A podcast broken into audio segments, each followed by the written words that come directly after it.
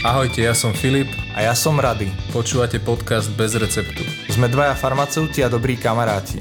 Spoločne sa budeme venovať problematike voľnopredajných liekov a výživových doplnkov. Poradíme, ako sa orientovať v lekárni, Vyhneme sa zavádzajúcim informáciám a spolu so zaujímavými hostiami nazrieme do najnovších poznatkov modernej medicíny a farmácie.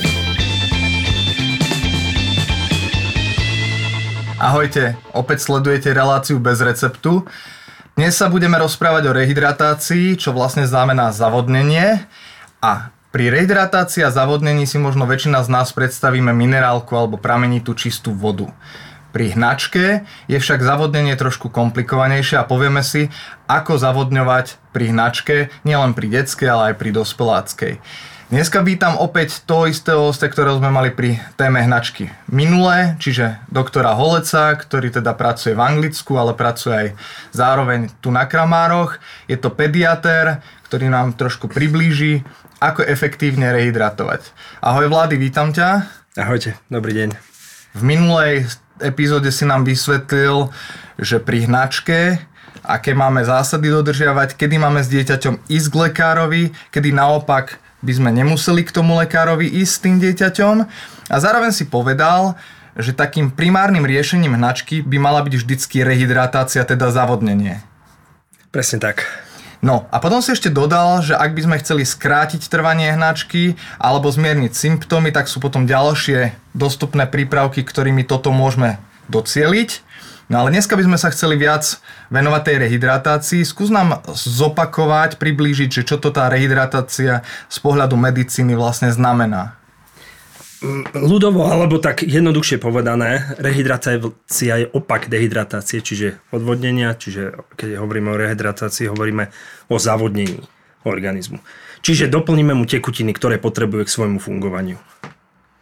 Čiže ideálnym prostriedkom by tým pádom bol nejaký rehydratačný nápoj asi na toto. Presne tak, je to ideálne, lebo špeciálne v, teda v eh, podmienkach hnačky, alebo keď má, keď má človek toto ochorenie, tak nestráca len tú vodu, nestráca len tú tekutú zložku, tá, tá obsahuje aj iné záležitosti, medzi ktoré patria aj minerály a práve my, našou snahou má byť nahradiť aj tieto a zároveň tým, že v organizmom všetka tá strava len tak beží, to vstrebávanie je obmedzené, tak, tak nedostáva dostatok nutrientov. Medzi nimi aj tých základných, teda cukrov. Takže my by sme mali kompenzovať túto vš- kompletnú stratu. Mm-hmm. Znamená to, že keď mám napríklad hnačku, mám asi trošku poškodené črevo, napríklad keď vírus mi napadne črevo, tak tie bunky budú pravdepodobne poškodené, lebo vírus sa rozmnožuje v bunkách. Znamená to, že sa ťažšie vstrebáva tá voda cez tieto bunky do organizmu ako pri normálnom stave, keď tú hnačku nemám? Presne tak. Ono, toto je jeden z dôvodov. Je to, je to reálne poškodenie toho epitelu, takže on nemô, nemá šancu fungovať ako funguje normálne.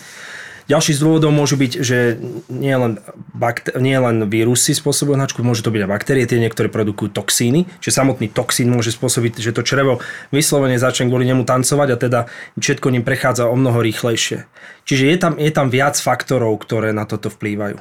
Ale áno, primárne je to presne to poškodenie epitelu. A kedy sme objavili ten recept na rehydratačný nápoj? Je to dávno, alebo je to teraz nedávno niekedy? A čo tento objav vlastne znamenal? Bolo to niečo prelomové, alebo... Um, historicky sa to viaže niekedy na minulé storočie, nejaké 70. roky minulého storočia.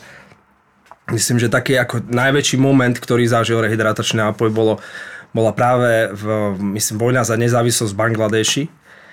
A tam jednak kvôli podmienkam, aké sú tam geografické, a jednak kvôli tomu, že teda bola tam tá vojna, čiže ten hygienický štandard upadol úplne do zabudnutia, tak sa začali šíriť záležitosti medzi iným cholera, ale aj iné, iné ochorenia, ktoré vyvolávajú práve tento obraz, gastroenteritídy alebo, alebo hnačky. A zároveň bol veľ, bolo veľa pacientov a bol veľký priestor improvizovať. A tam práve prišli na to, že tomu organizmu robí strašne dobre doplniť mu nielen vodu, ale doplniť mu práve tie minerály, aj ten cukor.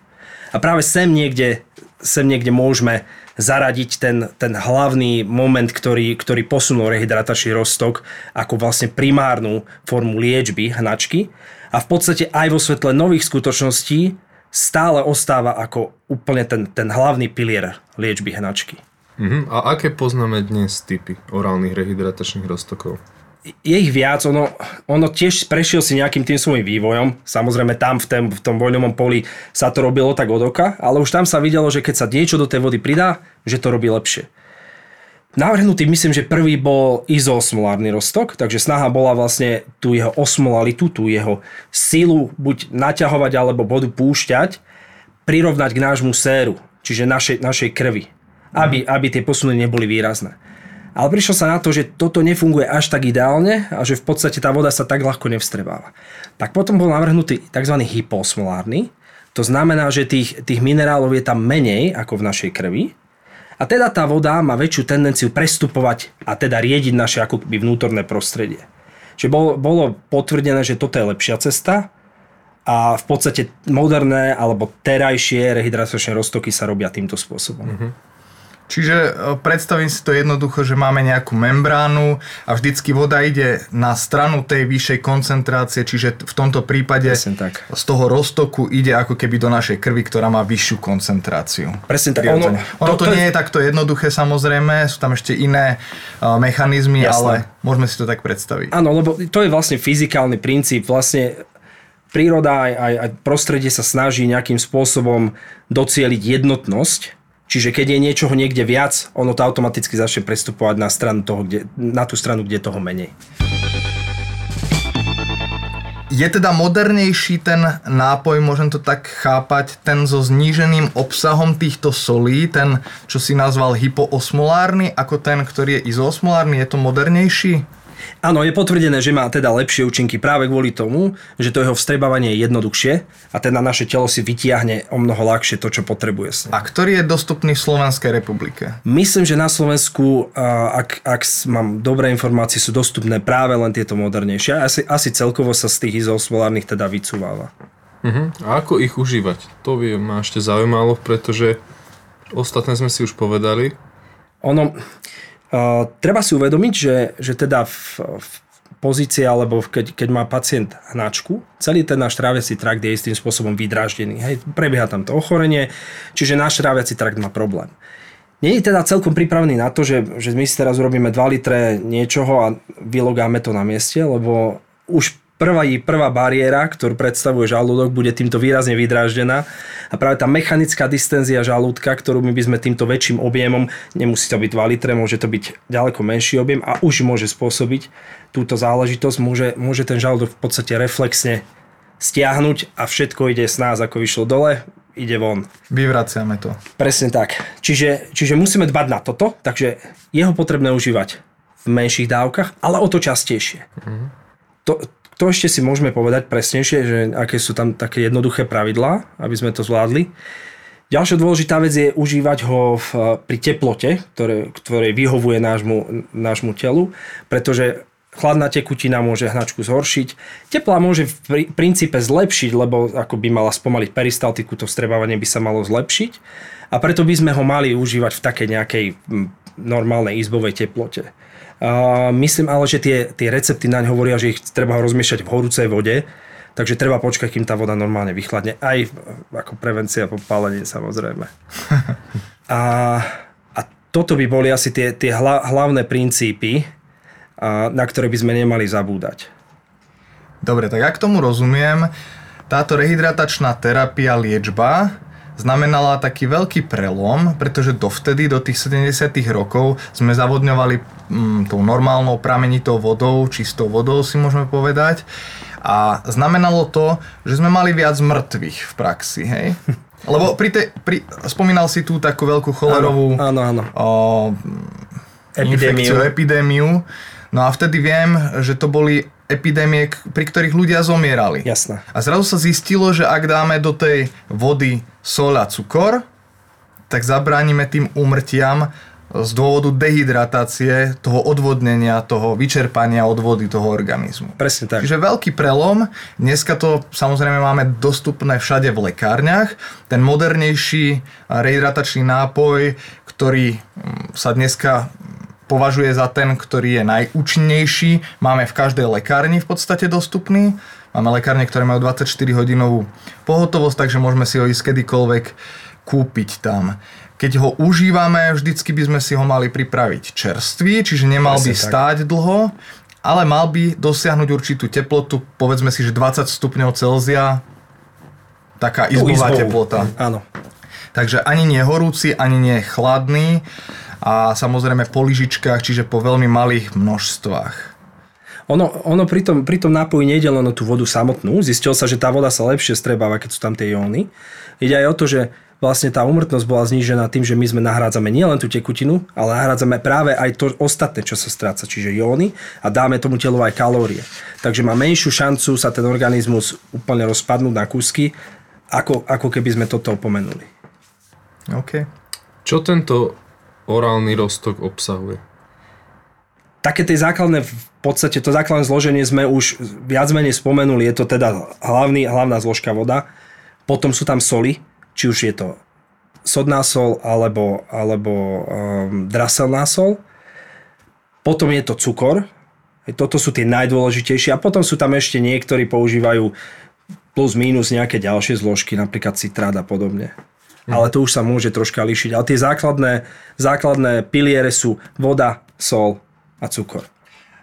Musíme ho si vždycky kúpiť, alebo sa dá urobiť aj doma. Ja viem, že na internetoch kolujú také recepty, že urobte si doma rehydratačný nápoj, je to jednoduché. Čo hovoria autority? Teraz odhliadneme od toho, že čo sa píše na internete, ale aký je názor tých povolaných osôb? Vo všeobecnosti sa úplne neodporúča vyrábať si tento nápoj doma, aj keď to nie je, mož- aj keď to nie je nemožné. Uh, vec je taká, že môžeme to skúsiť, ale je bezpečnejšie to robiť u väčších detí. U tých najmenších mo- musíme rátať s tým rizikom, že ich môžeme našou snahou pa- naopak im zhoršiť celý stav. Keď im napríklad celú, čas, celú záležitosť presolíme, môžeme spôsobiť to, že telo bude mať nadmerné množstvo sodíka a tak ďalej. Takže musíme dbať aj na toto. A čím menšie dieťa, tým by sme mali byť v týchto domácich postupoch e, opatrnejší. A ďalším faktom je, že tie rehydratačné roztoky sú toho času relatívne lacné, takže není veľmi bariéra v tom, že, že by sme si nemali ich ísť, ísť zobrať do lekárne. Mhm. My sme sa učili na farmácii, že by tam mala ísť aj pomarančová šťava, okrem teda soli, cukru neviem ešte čoho. Pomarančová šťava, pravdepodobne t- boli tomu citrátu a zároveň treba si uvedomiť, že je to, že je to sol, cukor a voda, takže chuťovo to nebude úplne delikatesa. No a tak, čo, čo keď to tie deti odmietajú práve kvôli tomuto? Bohužiaľ, no, nedá sa, nedá sa spolahnúť 100% na to, že každé dieťa to príjme. Je možné potom vyskúšať takú vec, že dá sa, dá sa tento rehydratačný roztok zriediť, najmä tomu s džusom jednak jednej. Celkovo treba si dať pozor na to, že nie všetky nápoje sú vhodné na rehydratáciu. Juice je napríklad taká, taký krásny príklad toho, že čo nie je vhodné na rehydratáciu. Juice obsahuje veľa cukru. Klasický, mm. štandardný 100% juice obsahuje veľké množstvo cukru. Cukor je osmotický, čiže dokáže, aktívna látka dokáže tú vodu ťahať za sebou a zároveň v tomto štádiu tejto hnačky on je, on je dráždivý na sliznicu. Čiže v toto veľké množstvo, keď by sme ho dali celé, je problém. Už keď aj zriedíme rehydraták a, roz, a juice jednak jedné, už stále je tam toho cukru relatívne dosť. Najlepšie je teda e, riediť juice jednak jednej s čistou vodou. A aj to sa dá relatívne použiť ako rehydratačný roztok. Uh-huh. Ale to, keď proste dieťa nepríjma rehydratačný roztok, alebo naopak nám ho opakovane zvracia, to je presne ten moment, kedy musíme sa zamyslieť nad tým, že by sme mali vyhľadať tú lekárskú pomoc.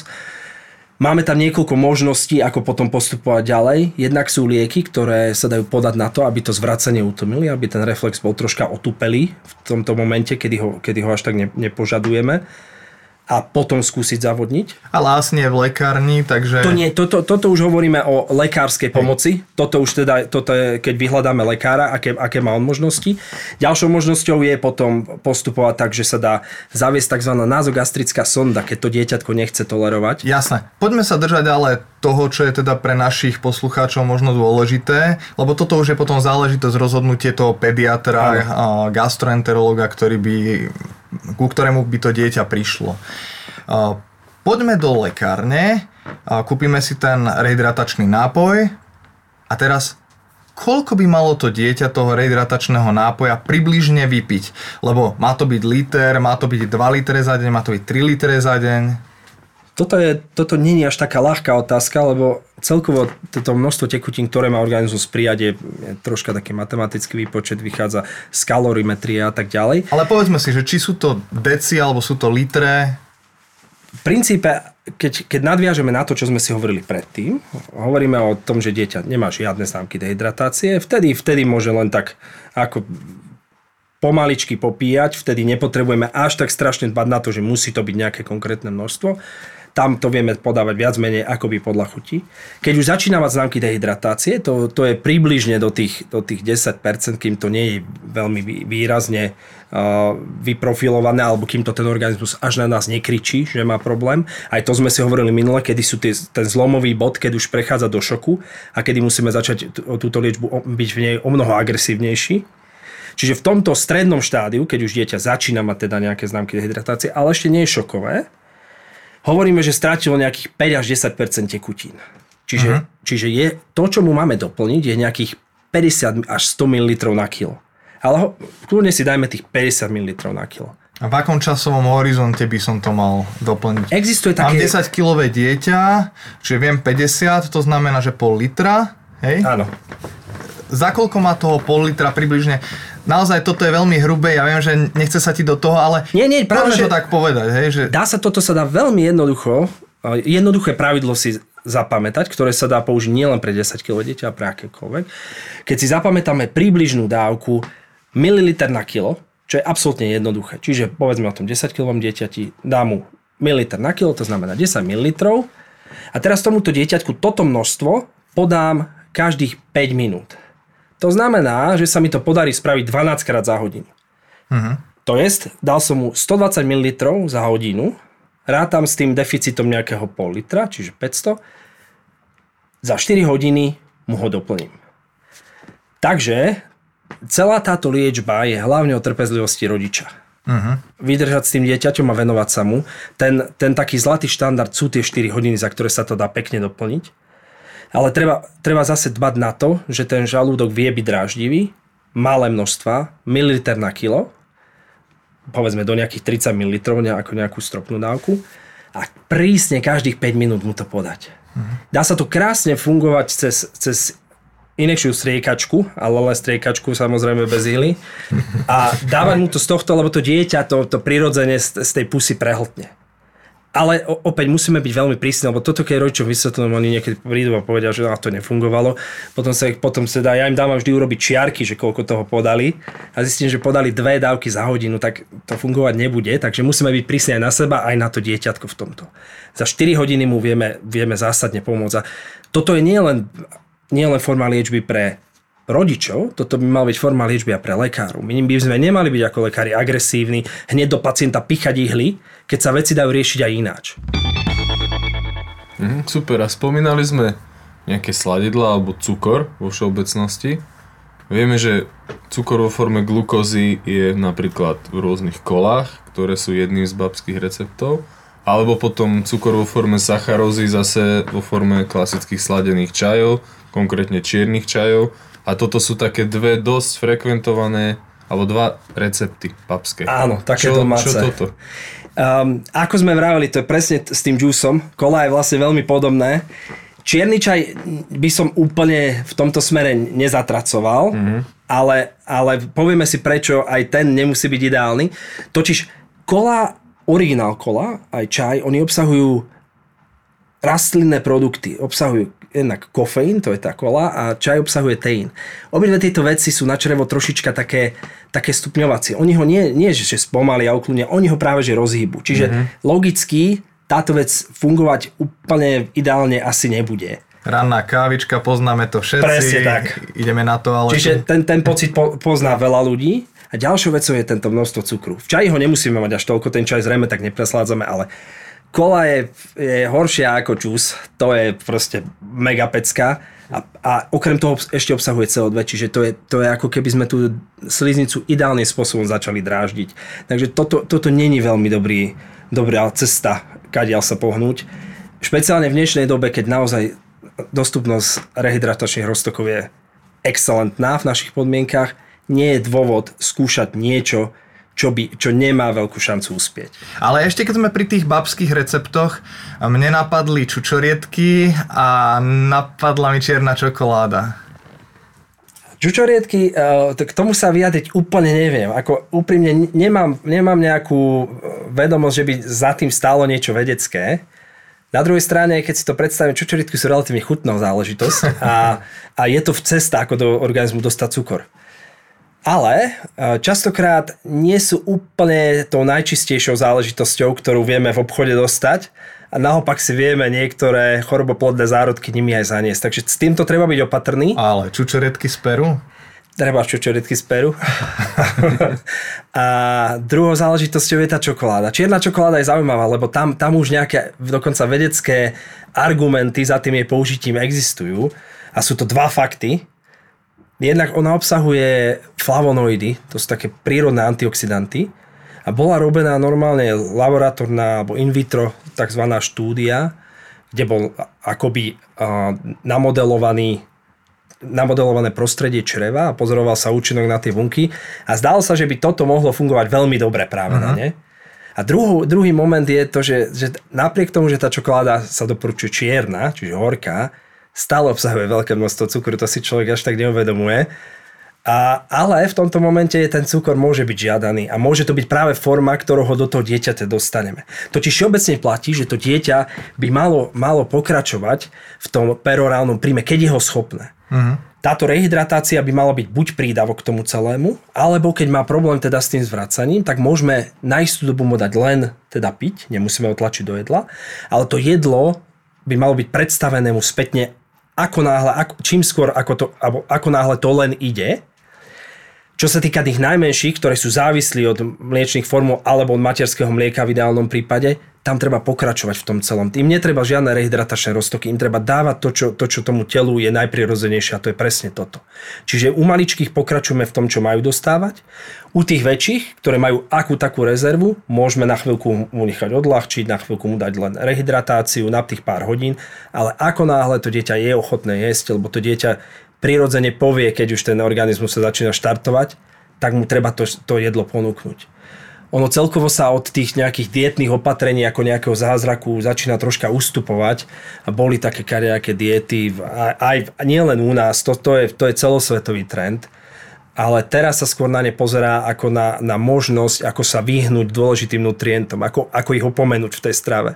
Takže skôr sa toto celé nedoporučuje. Jediná taká, taká dôležitá zásada je možno vyhnúť sa nejakým ťažkým masným jedlám, lebo tie tuky sú naozaj na ten gastrointestinálny trakt zaťažujúce a v tomto stave by mohli byť problémom, a mohol byť problémom ich vstrebávanie. Čiže žiadny reznik. Uh, masný nie.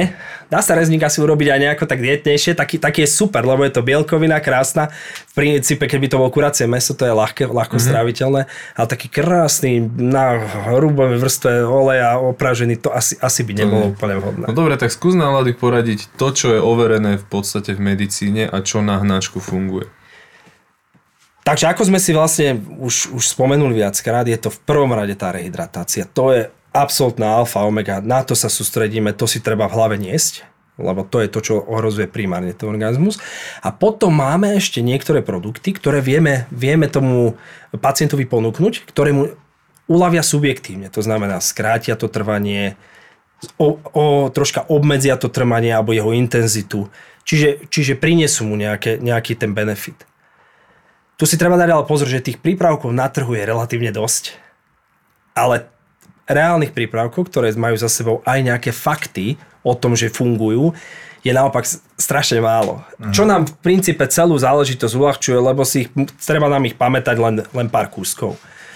Čo sa týka teda tej vedeckej evidencie za tým, alebo tých dôkazov, v princípe u de- ja sa budem vyjadrovať len u detí, čo platí, ale môžeme to vlastne kľudne aplikovať aj na dospelých. Ty by si si to teda širokej miere. Ja by som si to určite aplikoval. Silné odporúčanie majú probiotické kmene, ale len dva. Uh-huh. A je to Lactobacillus rhamnosus LGG uh-huh. a kvasinka Saccharomyces boulardii. Ano. Čiže tieto dve záležitosti. A potom sú je tu ešte niekoľko produktov, ktoré majú relatívne slabšie odporúčanie, ale stále by nám mali priniesť nejaký reálny, reálny uh, pozitívny účinok. Je to napríklad uh, absorbens diosmectit, uh, je to liek Racecadotril uh-huh. A je to ešte ďalší probiotický kmeň, ktorý nemá za svojho až toľko evidencie, ale nejaká tam je. Lactobacillus reuteri DSM. Hmm. Jeden z jeho, jeden konkrétny kmeň. A je však aj veľa produktov, ktoré za sebou nemajú nič. My sme taká krajina, kde reklama, keď si pozrieš televízii, tak každá piata je na nejaký komerčný produkt z oblasti farmácie, z oblasti, z oblasti medicíny. Pek, pekný fakt, že každá piata, to je ako, že je to, treba si uvedomiť, že je to fakt vysoké číslo. Áno. Je, je ich veľa. To, to človek určite cíti. A presne my sme príklad krajiny, kde, kde toto veľmi dobre funguje a teda medzi ľuďmi je široko rozšírený, rozšírený akoby fakt, že, že tie veci, ktoré sú v podstate moderným svetom úplne zatracované a nemajú za sebou nič, mm-hmm. sú u nás to najrozšírenejšie. Mm-hmm. Vlady, ešte nám skús povedať, čo si ty myslíš o živočišnom uhli, lebo to je v podstate jedno z najrozšírenejších. Živočišné uhlie je, je, je krásna látka, je to, je to úplne univerzálne antidótum, čiže v, akože v hnačke, teoreticky, keď si myslíme, že máme dočinenia s hnačkou, kde nejakú rolu hrá nejaký toxín, opodstatenie by málo, ale týchto hnačiek, to sú väčšinou bakteriálne hnačky, je ich málo a nie každá baktéria ešte dokáže tvoriť toxíny, je ich relatívne málo. Čiže zase ako prvá voľba pri liečbe hnačky použiť čierne uhlie nemá, nemá opodstatnenie. Taký ani, ani, nemá, ani nemá nejaké dôkazy. Je to super antidotum, dokáže na seba naviazať kopec látok v našom tráviacom trakte a za, zabráni ich vstrebaniu, čiže keď by sme užili nejaký jed, uh-huh. tak nám toto veľmi vie pomôcť, ale práve v situácii, kde sa boríme s hnačkou, veľké opodstatnenie nemá. Uh-huh. Super, tak ďakujem veľmi pekne za vyčerpávajúcu tému, Vlady. Kedykoľvek. Vážení diváci, vážení poslucháči, myslím, že sme naplnili dnešný obsah relácie. Čo sme sa dozvedeli? Dozvedeli sme sa o rehydratácii, ako správne rehydratovať, že lepšie je ako pomaly ďalej zájdeš, by som to mohol povedať, čiže po malých množstvách, ale samozrejme... Niekedy je to jediná možná cesta, prepáč, že ti do toho skáčem, to si treba uvedomiť. Samozrejme, s tými deťmi je to možno také ťažšie.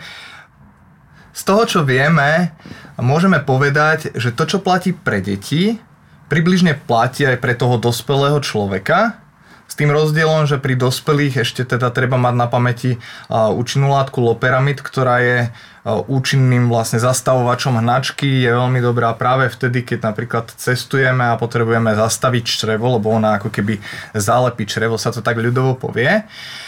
A z tých overených spôsobov liečby hnačky, to znamená skrátenie trvania a zmiernenia symptómov, teda tých prejavov hnačky, poznáme najmä dve probiotické baktérie, respektíve baktériu a kvasinku. Jedna je Saccharomyces boulardii a druhá je Lactobacillus rhamnosus LGG. Potom máme ešte ďalšie dve možnosti, Racecadotriel a Diosmectid. To, čo ide v reklame, je síce veľmi pekne spravené a naozaj má to ten cvenk, avšak nie je nutné riadiť sa touto reklamou. A dneska, keď máme prístup k informáciám aj vo forme napríklad takéhoto podcastu, je dobré o, počuť názor odborníka a potom možno si dohľadať k tomu informácie a urobiť si vlastný názor a mať v zásobe pripravený doma vždycky pre prípad potreby rehydratačný nápoj a potom napríklad jeden z tých dvoch probiotických kmeňov, ktoré sme tu spomínali, aby sme vedeli tú hnačku ako keby skrátiť a zmierniť jej symptómy trvanie. Takže ďakujeme za pozornosť vlády, ďakujem ti veľmi pekne. Ďakujeme. Ďakujem. Ahojte. Čaute. Ahojte. Veríme, že sa vám tento diel páčil a vypočujete si nás aj na budúce. Nájdete nás na stránke www.bezreceptupodcast.sk, tiež na našom Facebooku, Instagrame a YouTube kanáli. Odkazy na ne nájdete v popise podcastu.